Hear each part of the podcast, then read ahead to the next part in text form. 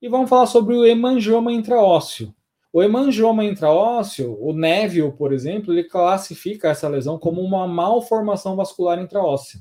Não é exatamente um tumor benigno, e sim uma má formação. O que, que essa má formação apresenta? Uma proliferação de vasos sanguíneos. Acontece mais frequentemente nas três primeiras décadas de vida, mais frequente em mulheres e mais frequente em mandíbula.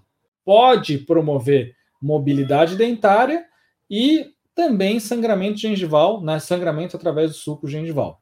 Radiograficamente, qual o padrão? É um padrão que pode ser vários tipos. Por isso, por, por conta do, do hemangioma intraósseo ter várias possibilidades de aspectos radiográficos, que você é obrigado, a, em qualquer lesão intraóssea, fazer o quê? Punção por conta das lesões de hemangioma intraósseo. Por quê? A lesão de hemangioma intraósseo pode parecer multilocular, pode parecer uma les... um ameloblastoma, mas pode ser unilocular, pode ser parecer com um cisto, pode parecer com uma lesão aspecto de sol, que é um aspecto de quem? Aspecto de osteosarcoma.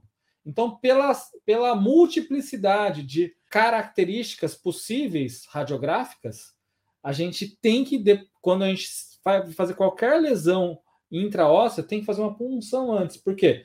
Pode ser um hemangioma. Imagina você entrar numa lesão de hemangioma intraóssea e não consegue conter o sangramento no, no, no, consultório.